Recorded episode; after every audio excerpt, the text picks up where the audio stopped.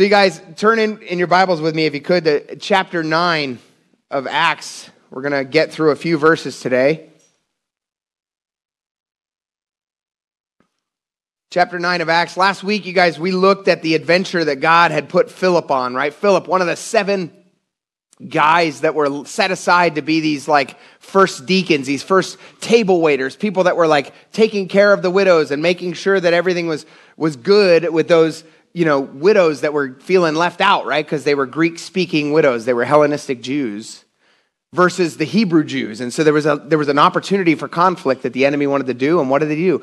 I love it, right? Because what did the church do? They prayed about it and they put almost all, almost every one of these people, if not all of them, were all Greek speaking, either Jews or Greek speaking Greeks, right? Greek speaking Gentiles. It's kind of crazy how he did that. And so they went the whole opposite way. I said before it would be like us saying, you know what? Whatever party we're affiliated with, I'll just pick one. I'm going to say libertarian. you like what I did there? Oh, yeah. If we were all libertarians, every one of us, and we said, man, what's the best way to handle this, Lord? Like, Lord, what do you want to do here? And we're like, you know what? We're going to just let all of the, pick another crazy, Green Party be in charge. I don't know. Are they the same? I have no idea. You get my point. Okay, let's go Republicans, Democrats. We're all Democrats and we're going to let all the Republicans be in charge. Or we're all Republicans and we're going to let all the Democrats be in charge. In the American culture, we would be like, that would be a disaster. The way humans think, it's like, no, I need to pad my side with as many as I can get. But the way God did it was like, no, trust that I've got these people that are following me first and foremost and get it done. I am not equating politics to the church, by the way. I'm just using it as an example. I don't want anyone to walk away and be like, so what you're saying is I should vote the opposite of what I think? No. if you got that from this, then you're not listening. You guys, Philip was that guy, and here he is. And last week we looked at he was this on, the, on this adventure leaving this thriving ministry that God had given, given him in Samaria to take the loneliest road, right? That's actually what the Greek is kind of getting at is like God told him like take there was two ways into Samaria basically from where he was and they were like take the one that is less traveled. Take the way that is lonely. Basically, I compared it to this. It would be like taking Death Valley Road. You know, the road between Vegas and California, walking that road and being like, well, hopefully somebody comes. That's kind of what he was doing. That times about 100, right? Because Death Valley, you probably will find somebody on the road eventually, right? Some other poor sucker, poor sap trying to get to California. But the reality is, man, nobody really took these roads. Nobody really took this road. And what happened? Man, he came across this wealthy eunuch from southern Egypt who was reading from the book of Isaiah. And Philip was able to explain to the eunuch what he was reading, what the eunuch was reading, because he said, he's like, do you know, who, do you know what that is? Like, do you know what, you know what that's talking about? He's like, how can I? Unless somebody explains it to me. He's like, got it. Let me, let me tell you. And this eunuch accepted Jesus and was baptized. And then what happened? Philip departed. No, Philip disappeared. It's crazy. I really, went, dude, how big would churches grow if all of a sudden I was like, all right, y'all, bye. And you're like, hey, uh, I heard he's out in California on Death Valley Road. no, dude, it was just crazy what happened. I don't know why God did that. It's kind of a crazy thing that God did for Philip, but Philip was just obedient to do everything that goes against the human way, right? He was like, hey, leave a thriving ministry and go on a road that you might not see anybody on to where? To basically nowhere, right? Into Gaza, the area that was super deserted at that point. And then he finds this guy and he goes back, and we talked last week, you guys, this eunuch specifically. You guys ever hear the Coptic Christians in Egypt? He's the person that they all say made them who they are. Like that's who they claim. Do you understand the way God moved in this crazy, crazy way? Now, we're going to see Philip again because Philip shows up in this town far, far away from where he was in that moment. And he goes about telling about everybody about Jesus on his way to Caesarea. And when he arrives there, he stays there. And we're going to actually come across him again in chapter 21. And if you didn't get a chance to listen to that message last week, I would encourage you, find it on the podcast, go out to YouTube, whatever, go check it out so you don't miss out. But today we're going to be turning our attention back to Saul, right? This piece of work that was on a mission, but it wasn't a good one right? He wasn't on a mission to Africa and he wasn't on a mission to the DR. It wasn't good. He wasn't going to spread the gospel. He was going to kill the gospel. That was his whole mission in life. He wanted to end this thing called Christianity. And so as we dig in today, I want to look at one major thing about Saul. And here's the thing I want to look at where was his heart? Where was Saul's heart? I think it's a key question for us all to examine. And as always, we're not just looking at a guy and thinking, like, oh, well, that's an interesting story. No, where's your heart? And how can we relate to Saul in some ways? I think it's a good thing for us to chew on and think through. And so let's dig in. Chapter 9, verse 1 says this. It says, But Saul, still breathing threats and murder against the disciples of the Lord, went to the high priest and asked him for letters to the synagogues at Damascus, so that if he found any belonging to the way, men or women, he might bring them bound to Jerusalem. So the last time we had talked about Saul, flip over with me one page, probably, at least it is for me, to chapter 8 of Acts. Oh, you guys all do have your Bibles. I love it. Chapter 3, or I'm sorry, chapter 8, verse 3. You guys are like, what?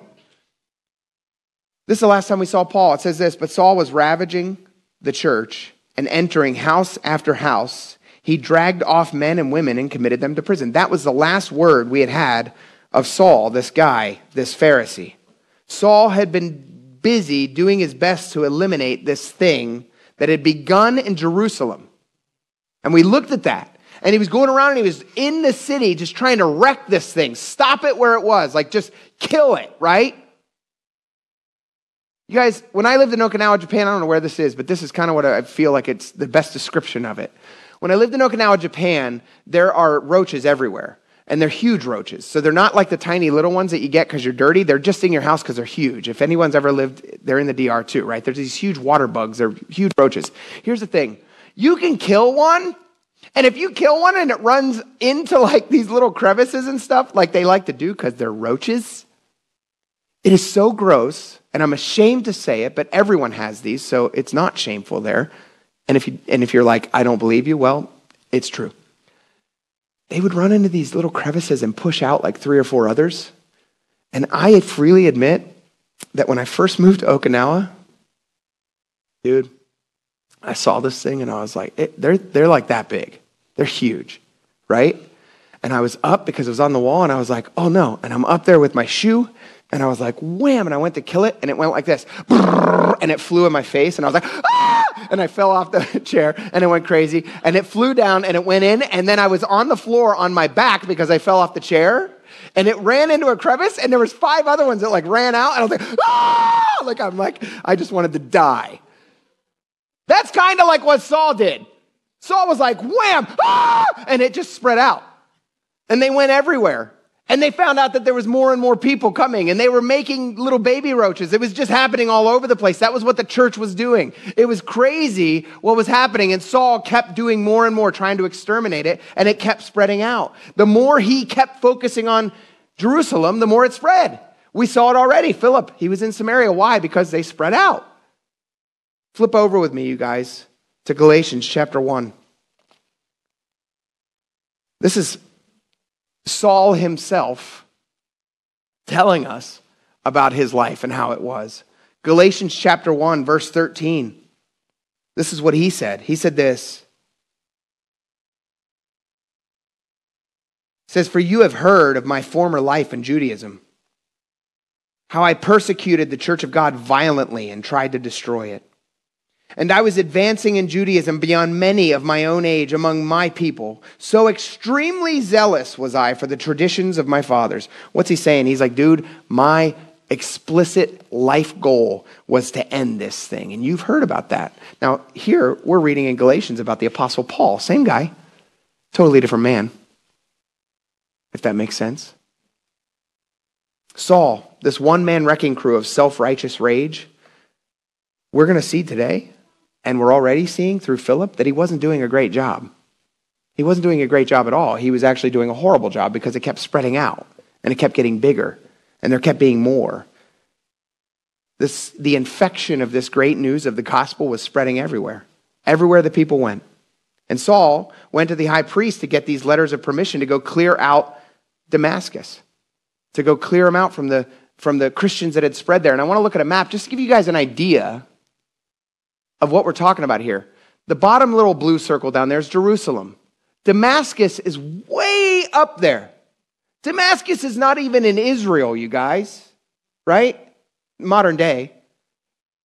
It's not, it's, it's so far north, you guys. This is a six day journey. It's like a 130 mile journey. Six days it would have taken him to get clear up there. That's how far it had spread, at least by, by Saul's estimation. And he wanted to go up there and figure it out from there. Do you understand how worthless this endeavor was?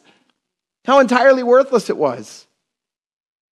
And he went up there, he was going up there to continue to fight the scourge of this infection of the way.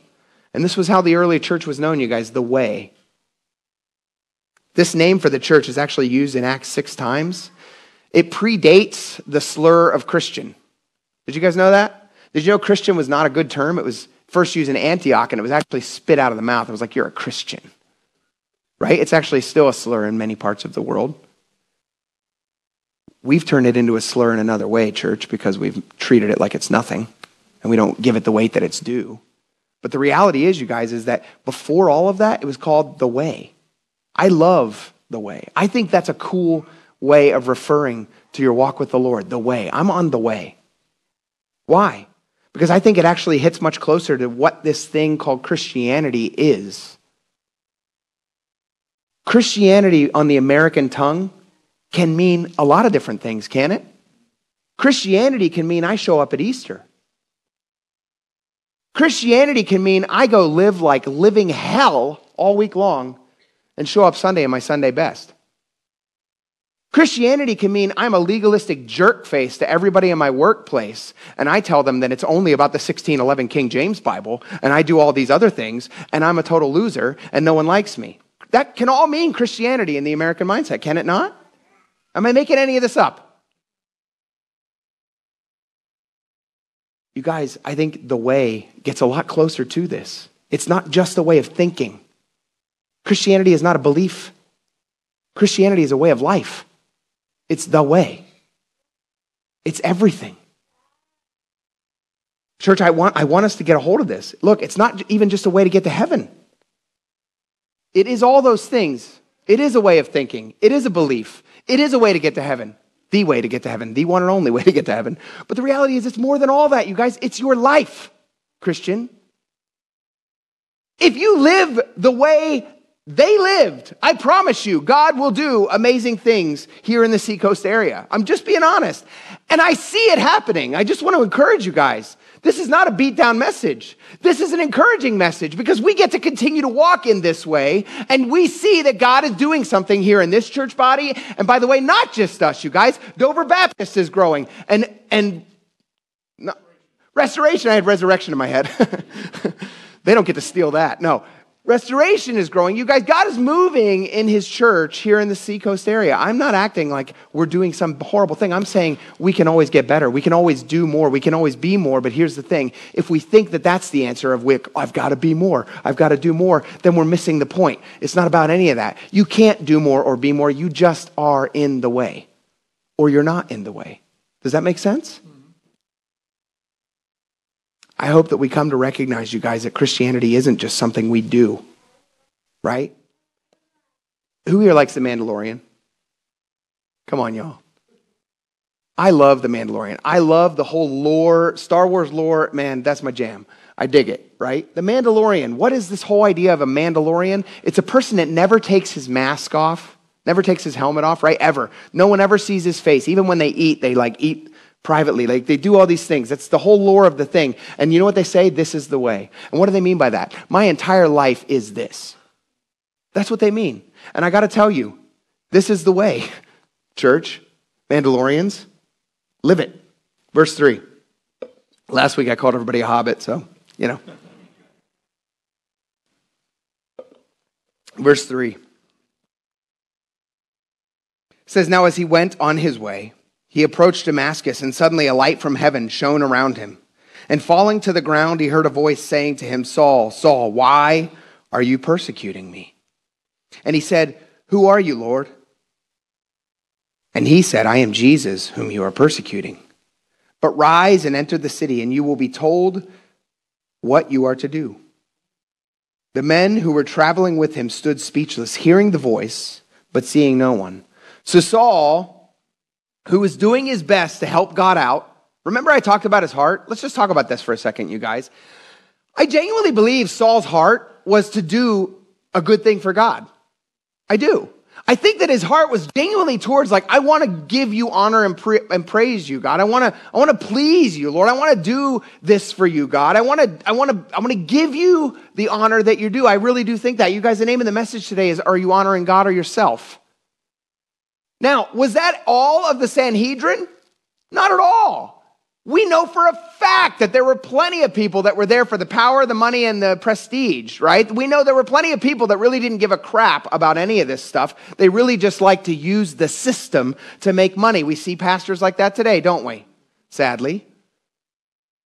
We see people in the church that are just about trying to gain the thing. I heard of a church from somebody that I was talking to that they said that the whole church, the whole design of the church was because that's where all the powerful people of the city went, and so you go there.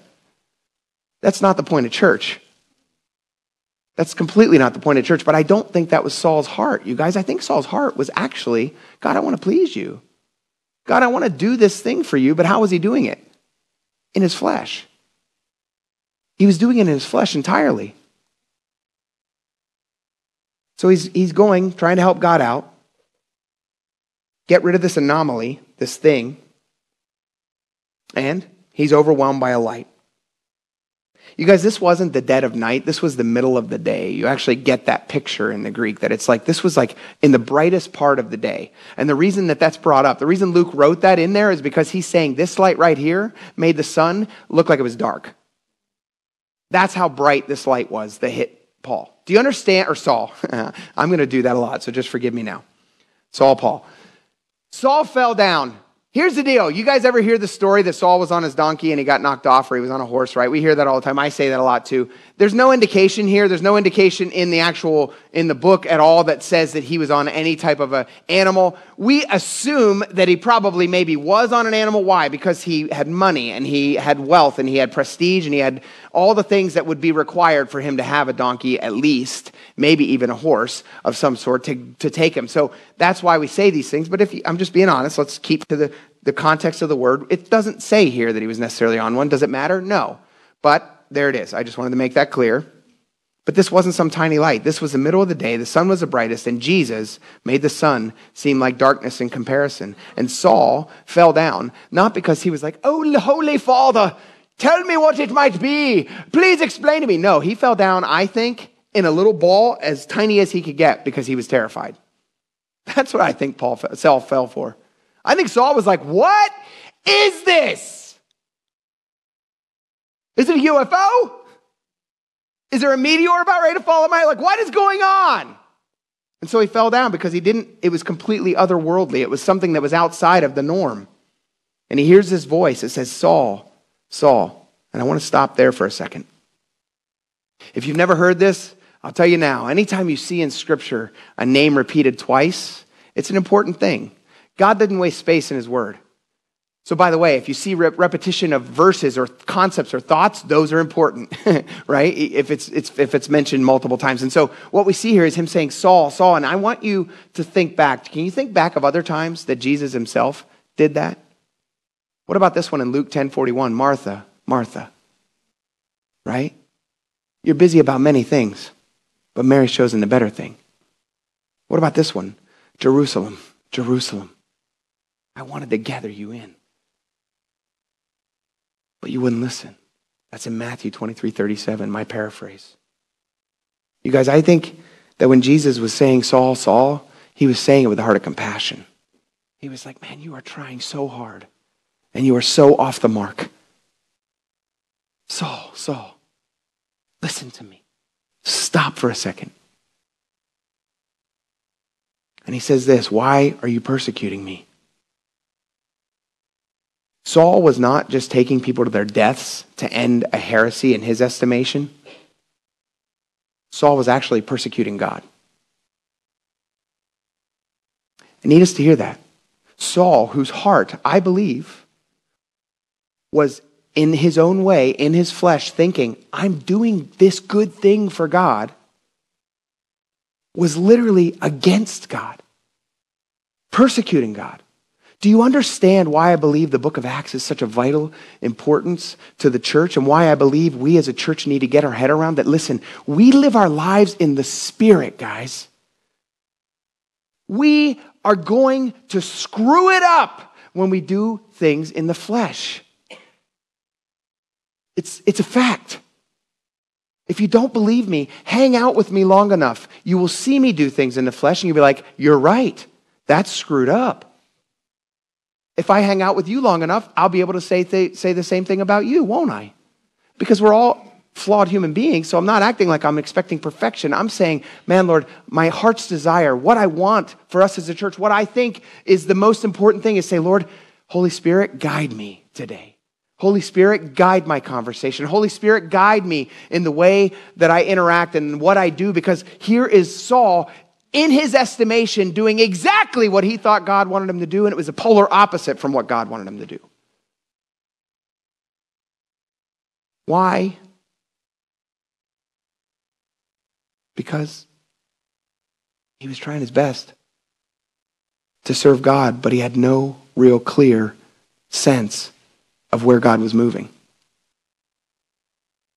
Hear me on this. Guys, I'm not kidding. New England, you are crusty people. And I love that about you. Right? Because I feel like I'm like right there with you in so many ways. But the reality is, is that the other thing you are is you're very traditional.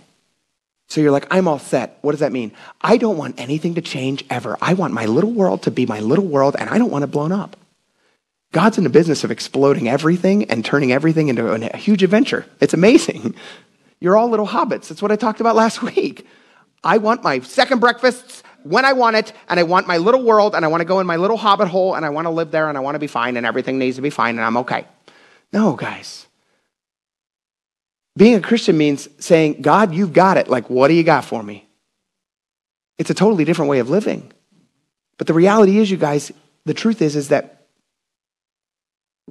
church, I think we can easily fall back. And I think New Englanders, we can easily fall back into this idea of, yeah, but God's done it this way. And maybe God was moving in a certain way. But now I'm like, well, I'm, you know, I'm, that's how it was. And so I'm, I mean, maybe you're saying something new, God, but I'm not really down with that. So we're just going to keep doing this thing. It's something I tell the leadership team. You guys, every year we come together to do these meetings. And every time we have a meeting with the leadership team, the one thing I tell them that I never want to hear is this We did it last year, so let's do it again. You need to come with a reason that the Holy Spirit gave you to do something again. Everything I say all the time is on the chopping block except God's word, worship, kids ministry, because we kind of need it right? There's certain things that aren't on the chopping block, but everything else is on the chopping block. By the way, the Christmas party is going to be drastically different next year for those of you that didn't like it. I wasn't a fond, very fond of it either. So we're going to change it up next year. Okay? Everything's on the chopping block. Here's the truth. When we read what Jesus was saying here, he says, Saul, Saul, why are you persecuting me? I think in our flesh, wouldn't we want to read that like Jesus is saying, Saul, Saul, why are you persecuting me? I think Jesus actually said it like this Saul, Saul, why are you persecuting me? I think the why is way more important than the me here. Jesus, listen, I need you to hear this. Jesus is not thrown off by North Korea's dictatorship there. Jesus is not thrown off at all by Hamas. God is not thrown off by what's happening in Russia and Ukraine. God is not ever at all, not one iota, not one millisecond up there being like, whoa, I didn't know that was going to happen. God is God. He's got it. We can trust him in everything, you guys. He's not here thinking, Saul, how dare you? How could you do this? He knew Saul was going to do that before Saul was even born. That is not the emphasis. The emphasis is why. In other words, he's saying, Saul, I pity you. Do you understand how worthless and fruitless this endeavor is for you? That's what he's saying. And he's not saying it in mockery. He's just trying to love on this guy enough to say, like, would you get your head around the fact that you're not honoring me? You're doing the opposite. Would you get your head around the fact that if you continue down this road, it will not end well for you? When I pray for the thing that's going on in Israel, do you understand that I do pray that Hamas would come to the end of themselves quickly? Because it will end poorly for them. And I can promise you this even if there are victories won here, listen to me. Germany won victories too, but where did it end for the Nazis? Just being honest. God has got this. And if He doesn't have it in our estimation here on earth, can I just promise you this? God's justice will prevail in the end. I trust that. I know that. I believe that. Jesus was telling Saul, I am God, just like everyone's been saying. And so you're going to lose this way if you keep going. And Saul responded appropriately, didn't he? Who are you, Lord? Some of you guys that are reading the New King James, and I don't know what other translations might have this, but there's a little bit more to that verse, right? Where he says, like, who are you, Lord? And what do you want me to do? Right? And then Jesus is like, why are you kicking against the goads? Some of you guys have that translation? Yeah. So I'll be honest with you.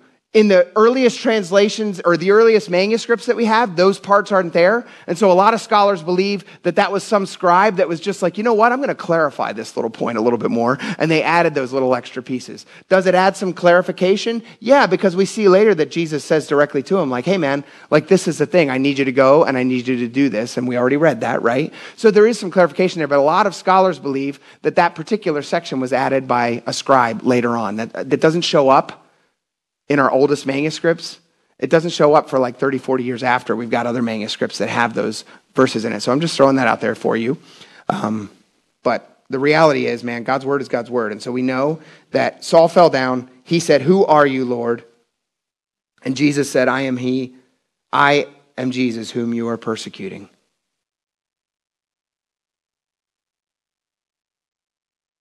Why did he say, Who are you, Lord? I think we we're quick to sanitize things, aren't we? Can I just be honest with you? Lord, we keep talking about this church. It means, who are you, Master? Who are you, one that gets to tell me everything and, gets to boss me around? Who are you, one who is above me in every possible meaning of that word? That's what the Lord means. That's what that word means. Kyrios, the boss, the leader, the king, the master. Do you understand, guys, that we throw that word around? Oh, Lord, Lord, would you give me that Ferrari? Oh, Lord, this, oh, Lord, that. But we don't really, when the Lord says, yeah, okay, great, I can do that, but here's what I need you to do. We're like, yeah, I don't know if I really want you to be Lord in that area. Why did he say, Who are you, Lord? Is because he just got knocked down by a light that was so bright that it was blinding, that it, we're going to see that it literally was blinding. It crushed him, you guys. He was turned into a pile of goo, essentially, right there on the earth by this thing that was so far above him and was speaking directly to him. Do you understand why at that point he was like, You are Lord. I get it. Whoever you are, you're bigger than me. Whoever you are, you've got it. What is going on here? He asked a great question Who are you? Who are you, Master? Saul finally gets an answer. It's the Jesus that he's been standing against this whole time. The one that said this before he died If you kill me, in three days I'm going to rise up. That's my paraphrase, right? He said, I'm going to give you the sign of Jonah. If you, if you do this, I'm going to, I'm going to you know, Jonah went down for three days and then he came back up. And that's, that's the only sign I'm going to give you. And then he also said this other thing, right? One time he said, man, if you, if you destroy this temple, it'll be raised up in three days. What was he talking about? Him. And he did it, you guys. And Saul heard from his Lord now and gave him direction. Hey, go into the city and I'll tell you what to do next. And I want you to notice that everyone that was with Saul heard the voice. So they heard all of this interaction, but they couldn't see what was going on. They saw no bright light. And I just I want to stop and think about that for just a second.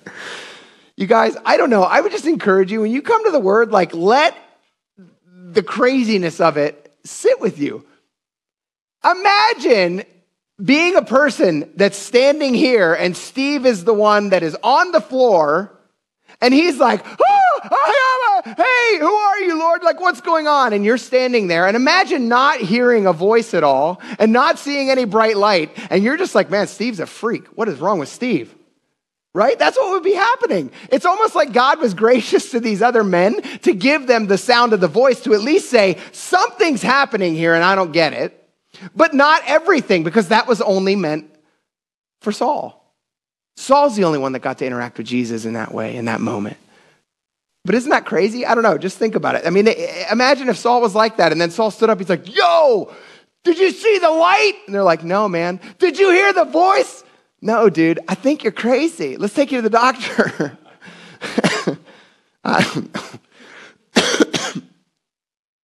Stuff like that cracks me up. So here they are. He comes back out of this. They heard the voice, so they knew, yeah, man, uh, the goal is to go back into the town. You go back up into Damascus or to go up into Damascus. And so let's keep reading. Verse 8 says this Saul rose from the ground, and although his eyes were opened, he saw nothing. So they led him by the hand and brought him into Damascus. And for three days he was without sight and neither ate nor drank. So Saul listened to Jesus. He listened to his Lord. He got up, he opened his eyes, but instead of them working like they did before, he couldn't see anything. Interestingly, you guys, one could easily say that before Jesus showed up, Paul was blindly raging against God. And after Jesus showed up, he was actually seeing where God was leading for the first time ever. Think about the contrast here. Think about the spiritual implications of all this. Think about the fact that he was blind for how many days?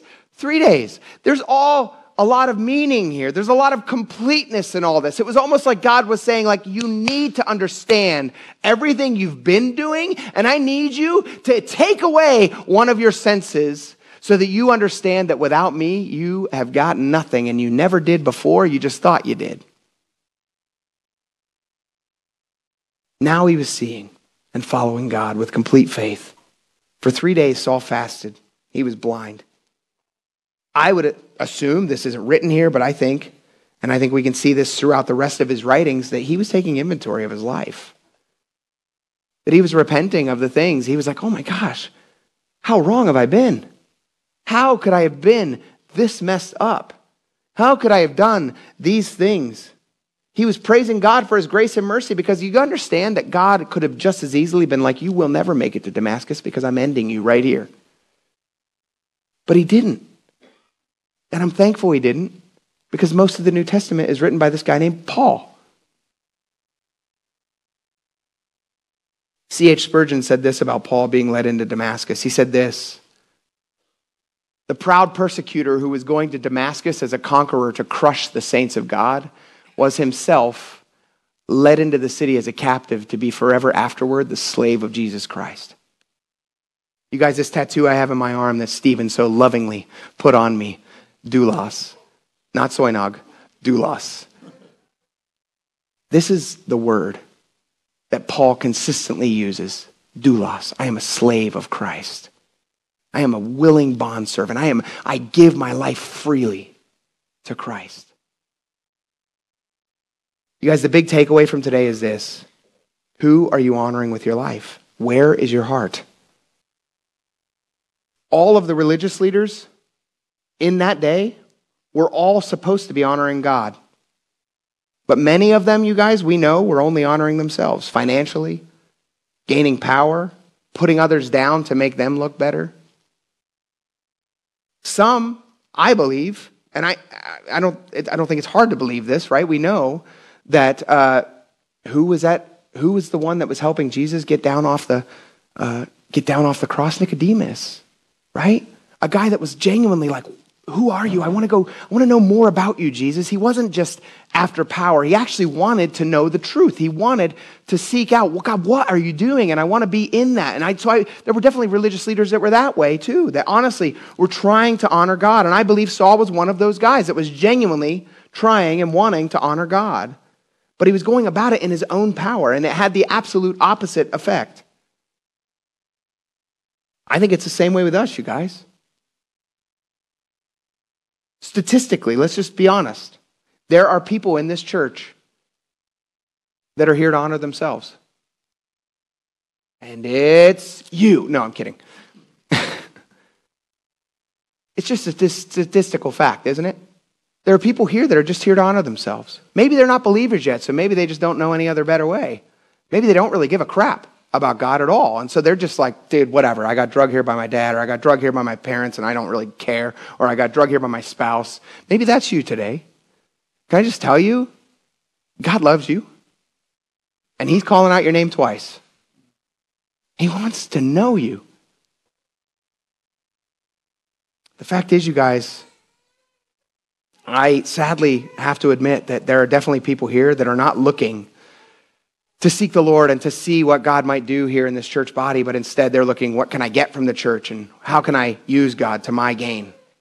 I pray it isn't true, but statistics would say we would at least have a few. I think there are also some here that statistically really want to honor God, but have no clue how to do that in the power of the Spirit. And so you're just trying to do it on your own. Honestly, do you know where we see that a lot, you guys? Heavy legalistic Christians are walking in their own power. They're like, I know the law and I've got it. And by the way, your translation sucks.